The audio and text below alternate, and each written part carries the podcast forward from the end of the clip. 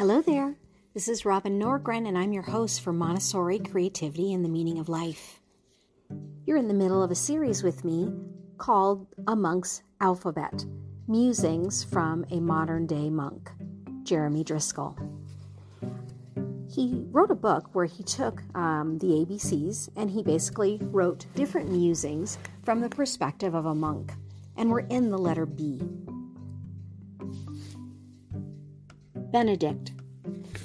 As a Benedictine monk, I am naturally inspired by the figure of Saint Benedict, whose wise document, which we call the, the Holy Rule, is the basis of our way of life. He was born in Nor- Norcia of in Umbria in 480, lived for a while as a student in Rome, left the city disillusioned and became a hermit monk in Subiaco. After fame of his holiness and wisdom spread, he was pressured into founding what became a great monastery, Montesanino, Monte Cassino. It was there that he wrote the Holy Rule, which exercised enormous influence throughout the subsequent history of Europe. He was dead by the year 550. All that we know of his life comes to us from St. Gregory the Great, who was himself a monk before he was a pope, from 590 to 604. On the cusp of the 6th and 7th centuries, the Bishop of Rome lived in a world that is not without parallels to our own. The Roman Empire was crumbling all around him. The culture that had carried the best of pagan and Christian insight was vanishing, and the invasion of barbarians raised the question of whether it would be any longer possible to live the Christian life in depth. One of the ways in which Gregory attempted to give light and hope in such a situation was by recounting the life of St. Benedict. One of the stories of that life has been especially formative to me, and I use it as an image of how I want to work and what I want to think about as a monk and a theologian. The scene that Gregory describes begins with St. Benedict seated quietly at the door of his monastery, absorbed in, in reading. Suddenly, crashing unexpectedly into the peace of the scene, there comes riding up on a horse a rough mannered and haughty barbarian, shoving before him a poor peasant who is bound with ropes. The peasant owes the barbarian money and, he, and has claimed that his goods are deposited in the safekeeping of Benedict's monastery. Without any introduction or any attempt at graciousness, the barbarian shouts at Benedict, Get up, get up. No tricks, just get me this man's money, which he says you have. What follows is a quintessential monastic moment.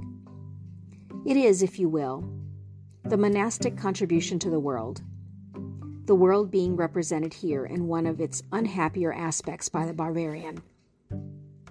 We are told that in response to the barbarian's rude and abrupt command, Saint Benedict calmly raised his eyes from his reading and looked for a moment at the barbarian. Slowly, his gaze toward, turned toward the poor peasant, noting how cruelly he was bound. This is an image of monastic reading. This is an image of Christian contemplation. The monk, looking up from the scripture, fixes his gaze on the suffering of the world.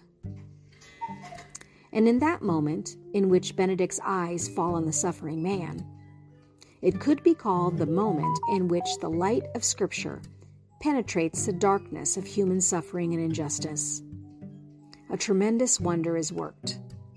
The knots in the ropes that bound the man suddenly unravel, and he stands there completely free. He, of course, was not displeased, and the barbarian was terribly impressed. The latter, in fact, threw himself at St. Benedict's feet, asking for his prayers. Benedict effortlessly returned to his reading, ordering several of the monks to prepare, prepare some refreshment for the barbarian. As he was about to depart, Benedict simply took the occasion to tell him not to treat others so cruelly. With wisdom like this, calm, kind, attentive, and straightforward, anchored in the Word of God, Saint Benedict created the monasticism that was to have such an impact in the history of Christian Europe and eventually in many other parts of the world. It is a wisdom still needed by us today. In the midst of the massive inhumanity we direct toward one another and see all around us, to stay calmly anchored in the Word of God and to let its power set us free. B is for between the lines. Of course, God cannot be just another of the things of this world, to be noticed also alongside the rest. God's very being requires more than that. Not more in the sense of quantity, but in the sense of quality. And so, if God is here at all, and God must be because all the rest is, then it would have to be in the quality of something like between the lines of things and persons, of something like the desire that others awaken in us but never satisfy, of something like a hidden radiance that we are longing to see, whose presence we sometimes suspect but never see. So then, this is a fine mess. A concrete, marvelous, beautiful world of things and people, and yet no ultimate satisfaction in it, only an increasingly restless heart.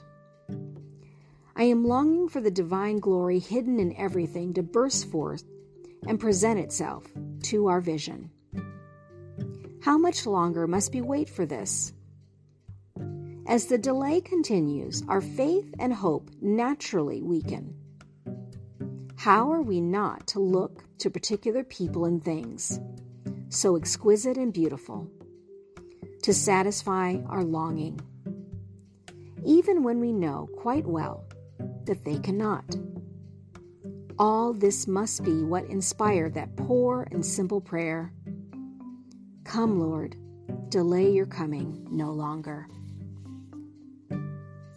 Well, thank you so much for stopping by. You can see all the work I do over on my website at www.robinnorgren.com.